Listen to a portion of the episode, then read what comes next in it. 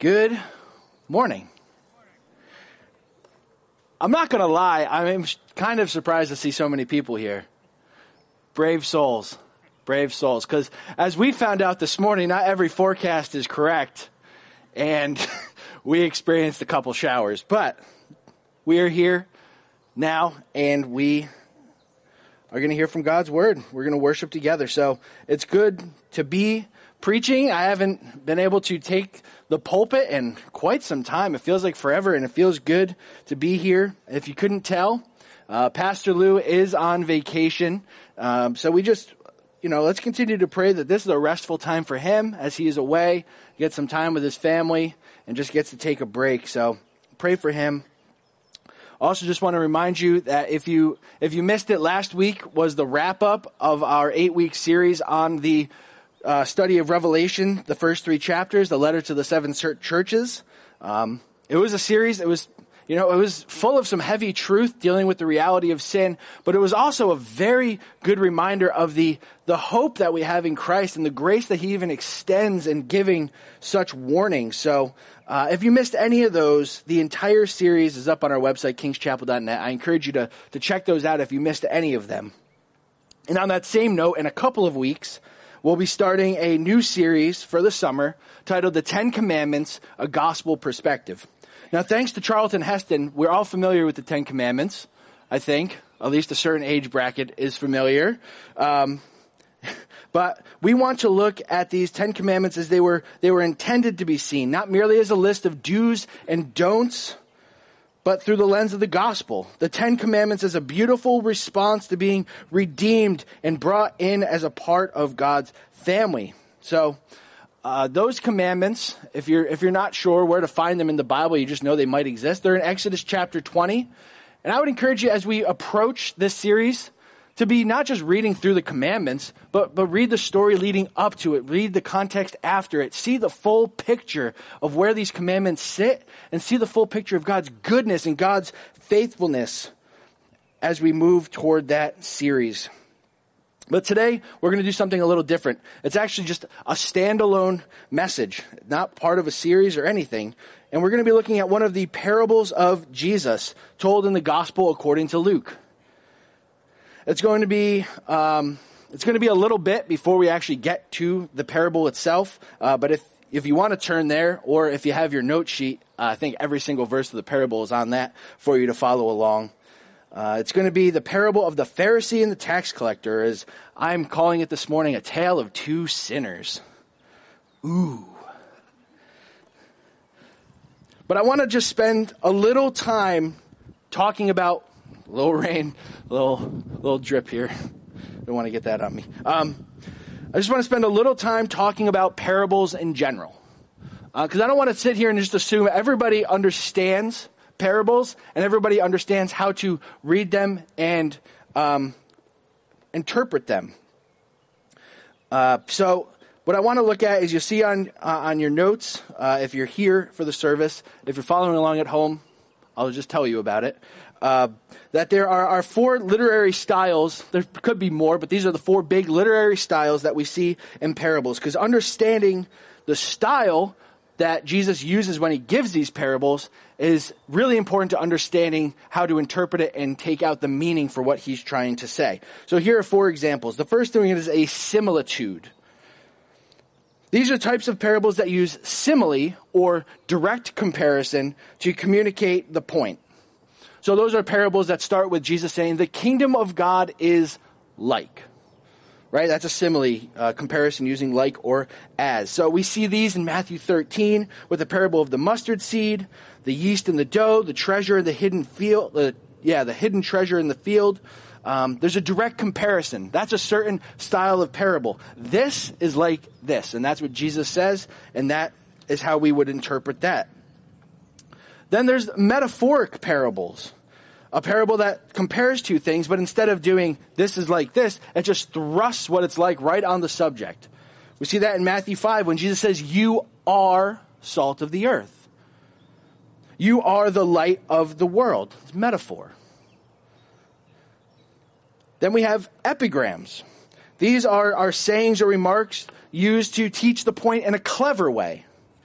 They are often somewhat satirical in nature. Uh, for example, another one from Matthew. Jesus asked this question. He says, Are grapes gathered from thorn bushes or figs from thistles? See, he uses a clever question to point out uh, a truth about the danger of false prophets. And that sounds different than maybe a metaphor sounds, and that sounds different than maybe how a simile sounds. So all these things require a different way of how, how are we processing this? What was Jesus' purpose? And then the fourth one is narrative. These are stories that Jesus tells to communicate his point. These stories, they're varied in length, but they typically have a plot that you can follow. You got characters, you got a beginning, a middle, and an end. There's some kind of conclusion to it. The parable of the lost sheep, the parable of the lost coin, the prodigal son. Our parable this morning is the Pharisee and the tax collector. That falls into the narrative category. We're going to see Jesus tell a small story about two people who go into the temple to pray. So knowing these different styles informs us on how to study the parable. Because we, we don't want to err in that. We don't want to try and study a parable that's written in one way the way we would something else. If I studied a narrative like a similitude, things are going to get wacky. Uh, an example that Fee and Stuart give in their book, How to Read the Bible for All It's Worth, uh, they tell a somewhat amusing story of how an improper reading of a parable can really miss the point. And now they describe how a brilliant scholar, Augustine or Augustine, depending on your pronunciation preference, he takes the parable of the Good Samaritan, which is a narrative parable, which Jesus tells to communicate the point that everyone is our neighbor. We don't get to pick and choose who our neighbor is. We don't get to pick and choose who we love and treat with dignity, value, and worth.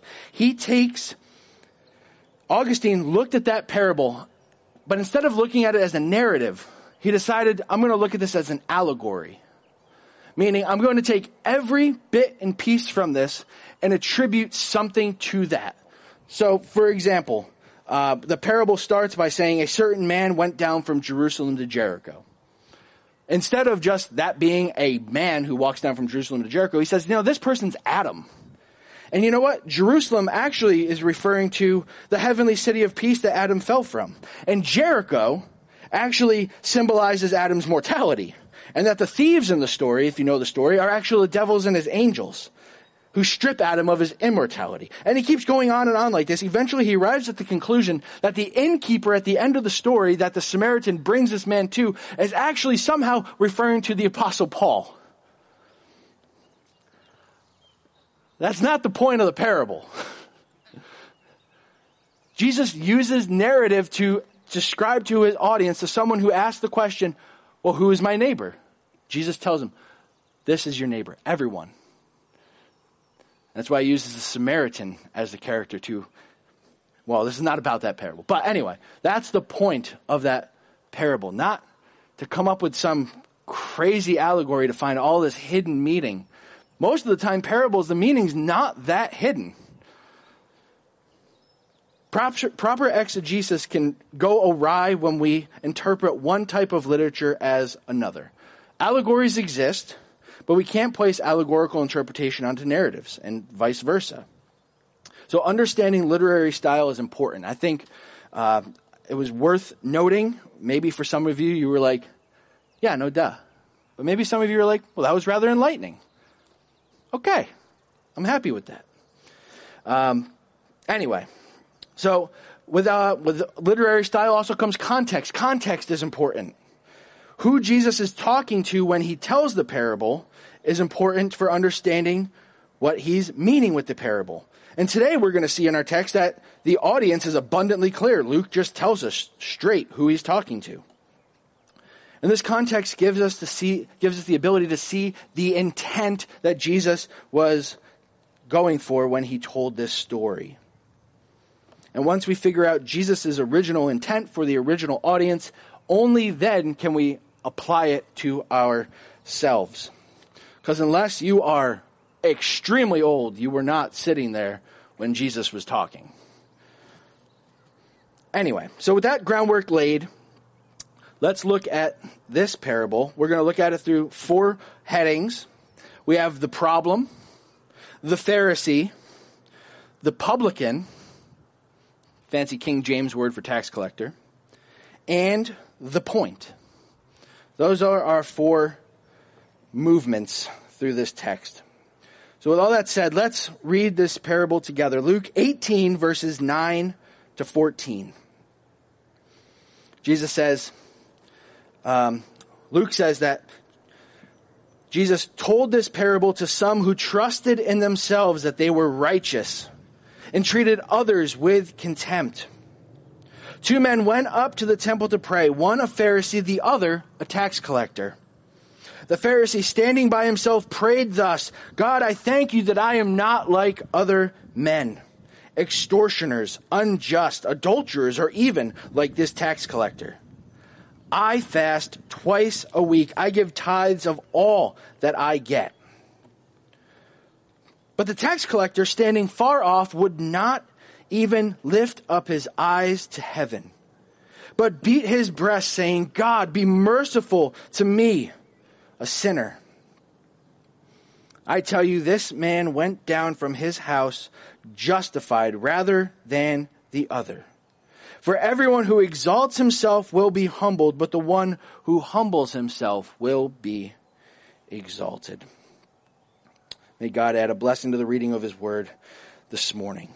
So let's first look at the problem. Charles Spurgeon once said, Ever since man became a sinner, he has been self-righteous. When he had a righteousness of his own, he never gloried of it, but ever since he has lost it, he has pretended to be the possessor of it. End quote. See, that self-righteousness that Spurgeon refers to there is the problem set before us in this passage this morning. See, as I mentioned before, Luke leaves no confusion on who Jesus was talking to in our text. It says, those who trusted in themselves that they were righteous and treated others with contempt. No confusion there. Jesus is dealing with a group of self-righteous people. People who trust in themselves and treat others with contempt. These two things, they almost go hand in hand. Because if you make yourself the pinnacle of all morality and all that is righteous, you will inevitably look down on others as less than yourself because you're the man.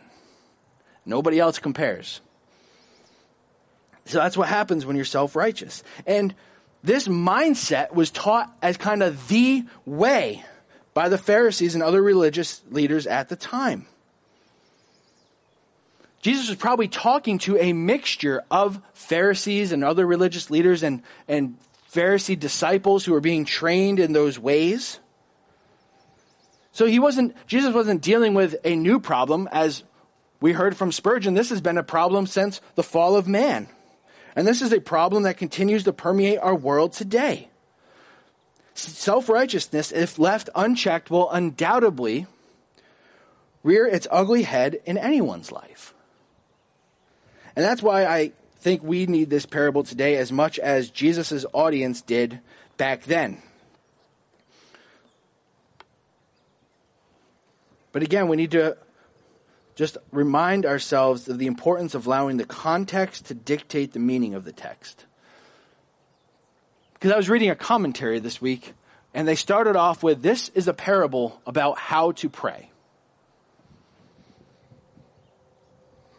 Well, now, as much as this parable uses the prayers of two people to hit home the point, the primary focus of this parable is not how to pray. The primary focus of this parable is dealing with the problem of the attitude of self-righteousness and superiority, which will inevitably show itself in prayer. Jesus is just using that as an example.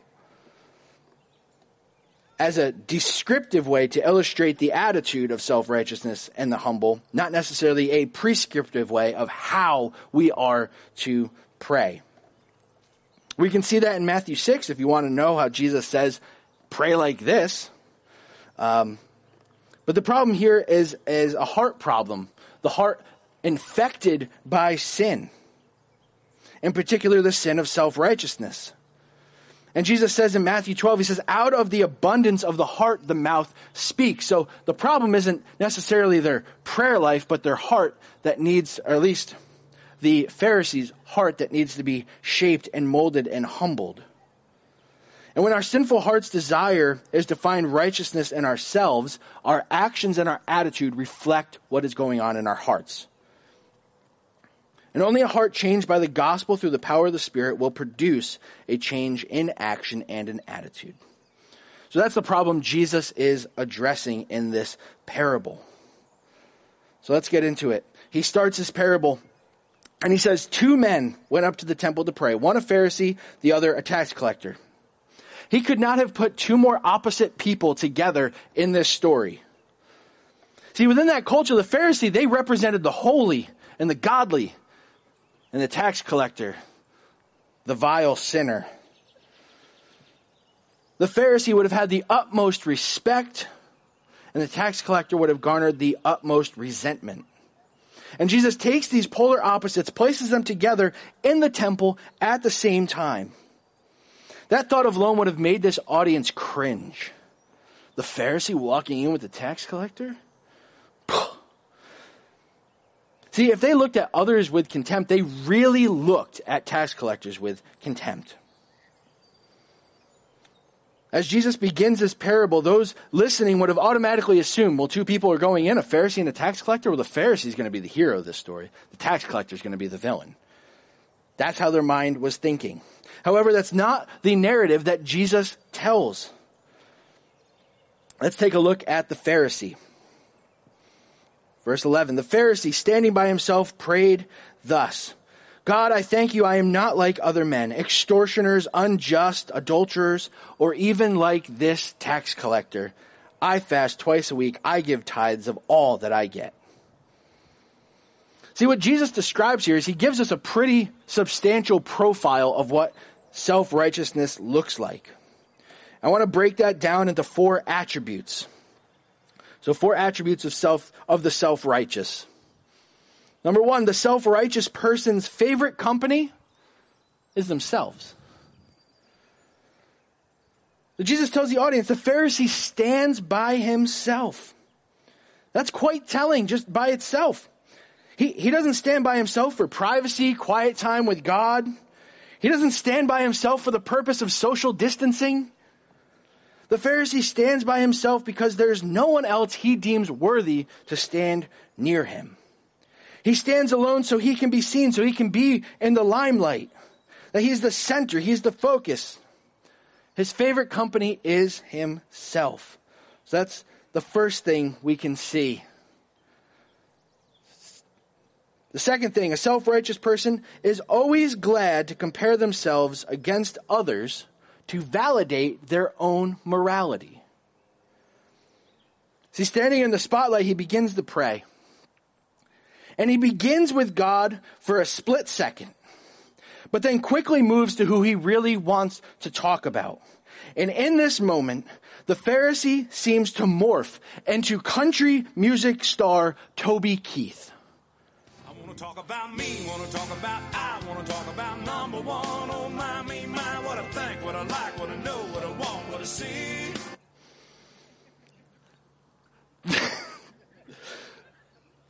it's been in my head all week. I just had to. I mean, it's not the best thing to have in your head, walking around the house, I want to talk about me. Katie's sick of it, I can tell you that. But the entirety of his prayer, he says, he says God, so that looks good, but the entirety of his prayer becomes self-centered. It's all about who he is and what he has done. Look at this. He says, I thank you that I am not like other men, extortioners, unjust, adulterers, or even like this tax collector. See, a self righteous person is always glad to compare themselves against others to validate their own morality. He gives thanks to God, but not for God's goodness, not for God's faithfulness and grace towards him. No, he's thanking God that he's essentially better than everybody else. He says, I'm not like other men. I'm different. I'm holy. I'm good. I'm righteous. These other men, they're sinners. He's above them. He specifically decides to zero in on the tax collector. He calls out a fellow worshiper. See, this Pharisee should have been pointing the tax collector to God, encouraging him to pursue godly, godliness in love. Rather, he stands and he mocks him openly. And this was not meant to merely just bolster his own self esteem. These words were intended to tear the tax collector down. They were not just an observation, but a total insult. What the Pharisee fails to remember is what should have been familiar words to him, both in Psalm 14 and 53. They say, There is none who does good, not even one. But the Pharisee doesn't see his own sinfulness because he's comparing himself to other people. This is how he validates himself, honing in on their flaws. But that's not how God measures our righteousness. We're judged by one standard God's standard of perfection. And against that standard, we all fall short. Romans 3:23 For all have sinned and fallen short of the glory of God. Though in all honesty it wouldn't shock me to see the Pharisee in this story look at God's standard and actually think I could top that. I could top that. Right? That's the kind of over the top pompous attitude Jesus is portraying in this Pharisee in this parable. There's not a humble bone in his body. Now, while we're talking about looking at other people's sin and, and that kind of comparison, I just want to be clear. What I'm not saying is that we shouldn't point out blatant sin in one another's lives. What I am saying is that we merely point it out for the purpose of puffing ourselves up, we're sinning. If we see another brother or sister walking in sin, we should be able to address that, but it should be done in love, in a proper way. We see that time and time again in the scriptures, right? We studied 1st and 2nd Samuel. We saw Nathan do it to David. The result was repentance. We see Paul do it to Peter. In Galatians, both of these examples, sin was called out for the purpose of repentance and done so in love. The purpose of having the transgressor, transgressor see the error of their sin and turn from it. That's the point of it. And just to be doubly clear, these conversations aren't meant to be had in the middle of corporate worship, where it was happening in this parable. If I have a problem with someone, it would be really awkward if I just brought it up right now. Chris? Just kidding. He's the man. He makes like all this happen. Oh, Cacciano, now. No, just kidding. Also the man. So many of the men here. Um, but it's not a time and place to do it. In gospel relationships, there's a healthy way to give and receive correction. Because on the other side of things, if someone calls us out on our sin, what we also just can't do to try and dismiss it is go, well, you're being a Pharisee. Don't talk about my sin. You're being a Pharisee. We can't do that either. If they, if they come in the right way, in the love, and we're in gospel community together, there needs to be room to give and receive correction. I just want to make that clear so we don't come away here going, going like, well, I guess we can't think about anyone else's sin ever and we can't identify that. No, we can. But there's a right and a wrong way to do it. And uh, just tossing it into a prayer, a public prayer at that, would probably be the very wrong way to do it, as we see in this parable. So I just want to make that clear as we're analyzing the Pharisee. I don't want to become a, a Pharisee of myself and act like I'm more self righteous than the self righteous Pharisee. You can see how this cycle could just go on and on. So the self righteous person compares themselves against others to validate their own morality. That was number two. Number three, a self righteous person will constantly look for flaws in others while rarely looking inward at themselves. See, when someone is so convinced of their moral uprightness, they will never see past the sinful flaws in others. They just can't. The self righteous person um, will see everybody else as inferior because they will always see themselves as superior. So the question we can ask ourselves is just to keep ourselves in check.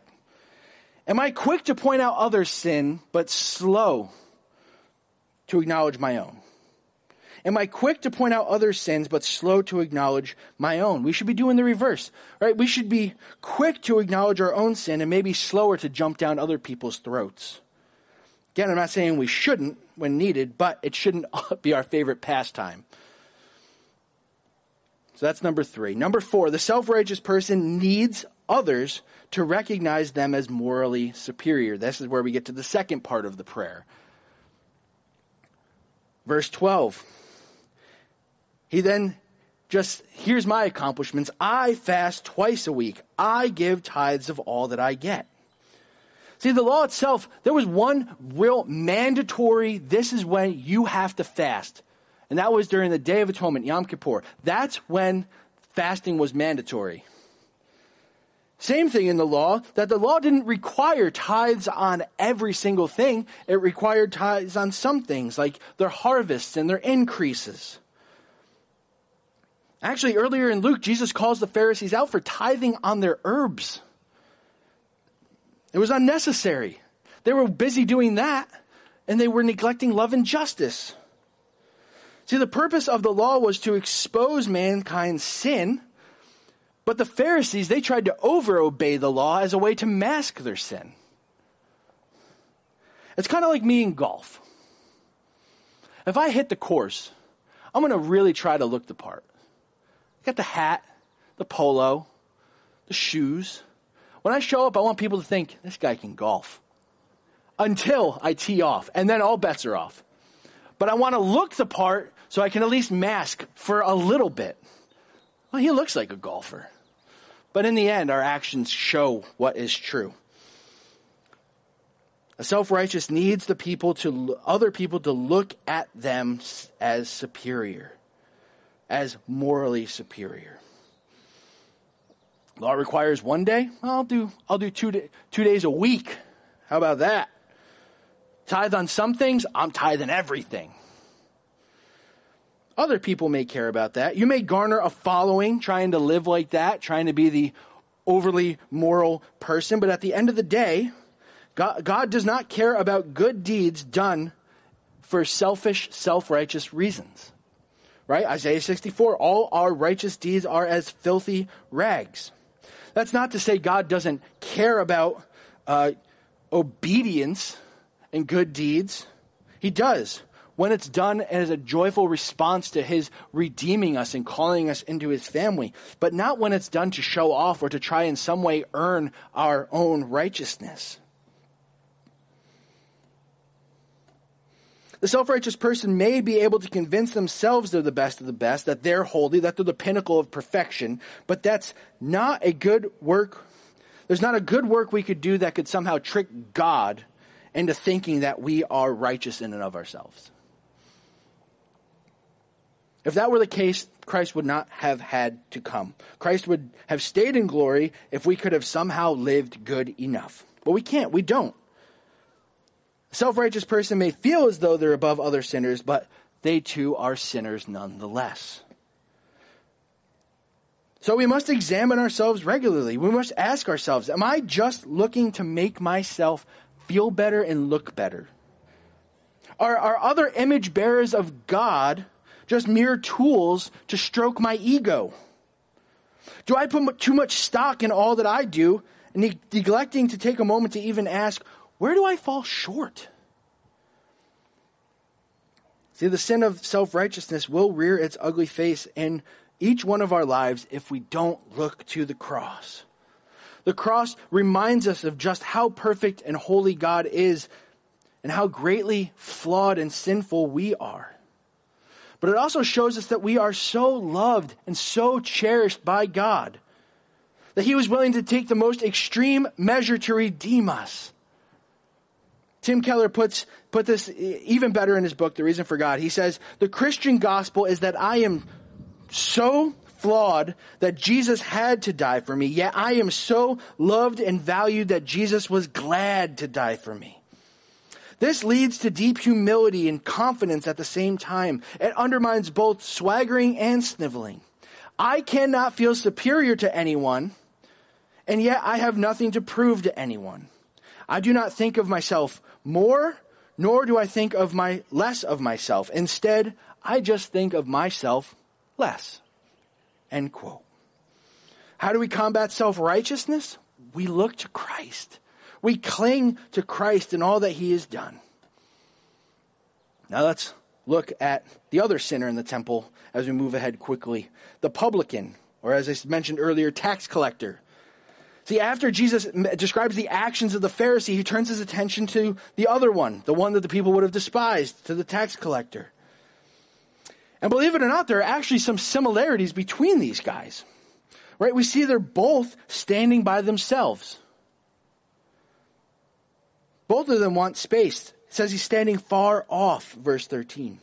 However, the tax collector wasn't standing far off so that he would be noticed. He was standing far off to, so he wouldn't be noticed. He was in such anguish over his sin that he couldn't bear to be among the other people. Not because he thought himself better than them, rather the exact opposite. Pride and shame can almost yield the same result. When we are so full of ourselves, we want to do our own thing because no one else is good enough to join us in it. But when we are so full of guilt and shame, we want to do our own thing because ah, no one wants to be around me. I, I can't bear to be around other people because I'm just so bad, and we both end up in isolation. And the sad thing in this story is that the one who already feels such shame is being shamed further by the one who is supposed to be godly. And the reality is, outside of this parable, in real life at that time, this is how Pharisees were making people feel. This is how people were being treated. Jesus didn't make up some kind of obscure, over the top scenario. He's, he's basically painting a clear picture for this is what's happening. And I think about this situation, and I think of how many people have walked into churches feeling this shame, and the message they receive is more shame, more guilt. That's not the gospel. That's not how the church was meant to be. See, when sin is called out, hope should be given. The hope of Christ. No one can truly, really come to Christ without acknowledging their sinfulness. But at the same time, we can never truly experience the freedom that comes from knowing for Christ if we don't rest in the fact that He dealt with that shame. It's gone. Christ bore our shame on the cross. When we trust in Him and believe in Him by the power of the Spirit, we shed that shame and put on His righteousness. That's the good news of the gospel. I'd pray that we would see that this morning. Also, note that the, the tax collector's posture in this. He's standing far off, and he's not lifting his eyes to heaven. His shame keeps his head down from the others. It keeps his head down from God himself. His posture is a stark contrast to the Pharisee who's standing there proud. Look at me. And the tax collector bows his head, humbles himself. And in that posture, he begins his prayer. He's beating his chest. There's that physical sign of lament and sorrow. And he prays this simple yet honest prayer. He says, God, be merciful to me, a sinner. What more could he ask? See, when one is so acutely aware of his sin, there is nothing to boast about. All he can do is humble himself before a righteous God and ask for mercy. See, even if this tax collector was as bad of a scoundrel as the Pharisee made him out to be, at least he sees the error of his ways. And he falls on the mercy of God. See, a sinner who uh, understands he's a sinner and desires to repent is in a better place than a self righteous person who thinks he has no sin at all. In this short prayer, God be merciful to me, a sinner, demonstrates that the tax collector actually has a greater understanding of who God is than the Pharisee seems to.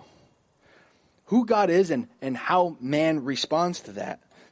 Look, the tax collector, he understands one, that God is holy. He understands that God is perfect, that God is just. As he recognizes he is a sinner. Two, he recognizes that God, though just, perfect, and holy, is also a God of mercy. And he prays, Be merciful to me. And then he understands that a just, holy, and perfect God will extend that mercy even to sinners who come to him by grace through faith. Because the only way we see that we need God's mercy is by the grace of God opening our eyes to it. And what we see in this parable is that the one who should understand that fact, the Pharisee, he doesn't. And the one who shouldn't understand it because he's so terrible gets it. That's the point Jesus is making to this self righteous audience. And that's the point he tells them as we look at ver- uh, point number four. The point. He says, I tell you, this man, the tax collector, went down to his house justified rather than the other. For everyone who exalts himself will be humbled, but the one who humbles himself will be exalted. See, when Jesus concludes in this way, I can assure you that those listening were not happy. Jesus just told them the tax collector went home right before God and the Pharisee didn't. How could he say that? He just turned their entire culture on its head. Now, Jesus didn't teach them anything the scriptures didn't already teach. Remember, Abraham was counted as righteous because of his faith. Justification has always been by faith alone. So Jesus didn't turn the scriptures upside down. He, he turned their self-righteous culture upside down. He took the system that glorified the outside and showed that God looks on the heart. See, the self-righteous person can keep trying within their own strength to do enough to earn God's favor. But there's nothing that we can possibly do that comes close to God's perfection. We can keep trying to validate ourselves by looking down at others and trying to make them admire us. But at the end of the day, it doesn't make our sin look any less detestable to God. The only way we will uh, be viewed as righteous in God's eyes is by putting our faith in his perfect, righteous Son, Jesus Christ. Because when we do that, we no longer are trying to merit our own righteousness, but we put Christ's righteousness on. And we rest in Christ's finished, perfect work. But to do that, it requires humility. A soft heart to say, God, I'm, I stink. I am terrible, but you are so good. You are so good and you love me so much. Humbling one's self. And the result of that is exaltation. For everyone who exalts himself will be humbled, but the one who humbles himself will be exalted. Now, not exalted to the, the sense that now, oh, I humbled myself, now I can be praised. No. See, when we're, we're humbled by the reality of our sin and the love of a holy and perfect God, and we fall in his mercy through Jesus Christ, we're brought from the domain of darkness to his marvelous light. That kind of exaltation. We go from being slaves to sin to being sons and daughters of God. We're brought from death to life. That's the exaltation we're talking about. But the one who exalts himself, the one who's looking only to find morality and goodness from within, the one who desires to boast in their own deeds, they will inevitably be humbled. Because the self righteous person will eventually see the splendor and the majesty and the perfection and the holiness of God. And if by God's grace, they'll see it in this life. But when it's too late, they will see it as well if they do not repent. So if, if you're here this morning or you're watching this morning and you've put your stock in how good of a person you have been, I implore you, repent of that self righteousness. Fall on the mercy of Christ. If you've spent this whole time thinking about other people who fall into these categories, take a step back. Look in the mirror. I, can tell you 100% of the time as I'm working on this and I'm writing out, yeah, this is what a self righteous person looks like. It punched in the gut. Duh. I've done that. I've been there. I do that. I've been convicted time after time after time. We need to ask ourselves these questions just to check ourselves. Am I my own favorite person? I know it seems silly, but am, am I the pinnacle of what is right and what is wrong? Am I like critical of everyone else? Two, do I compare myself to validate my own morality? Do I compare myself to everybody else going, well, at least I'm not that guy or that guy? Do we do that? And not just in, in religious Pharisaical ways, in, in all ways. Am I constantly comparing myself to other people to make myself feel better? Am I quick to look for sin in other people's lives again and slow to look for sin in my own life? Do I crave that people would see me as morally superior? It is my prayer that these questions would not serve to just tear us down, but rather they would remind us of the ever present need for Christ and the reality of the gospel that even for the self righteous, there is redemption in Christ. There is room for repentance and forgiveness and grace. I pray that we would be reminded that we're, we're never going to be so good that we don't need God's grace, and that we're never going to be too sinful to receive it.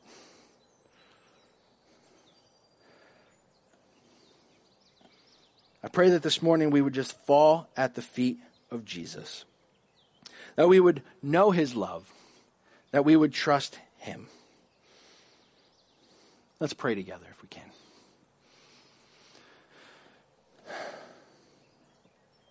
Father, again, we thank you for your word, for this parable that, though short, that somewhat is simple, that it would have a profound impact on our lives, that we would see how much we desperately need you, that we would see that it takes no time at all that we would just err and start trusting in ourselves. And it's this constant battle that we only overcome through the power of your Spirit. We ask that you would be at work in our hearts. Help us to look inward but that the cross would also drive us upward. And that we would see we are accepted in your eyes because of all that Christ has done when we put our faith and trust in him. We know you are merciful. And we ask, as the tax collector did, have mercy on us. We are sinners. But we're not just sinners, we are also your children. And may we, we, we rejoice in the finished work of the gospel. That you hold us close. And there's nothing that we could do. Father, we lean on you. We ask all this in Jesus' name. Amen.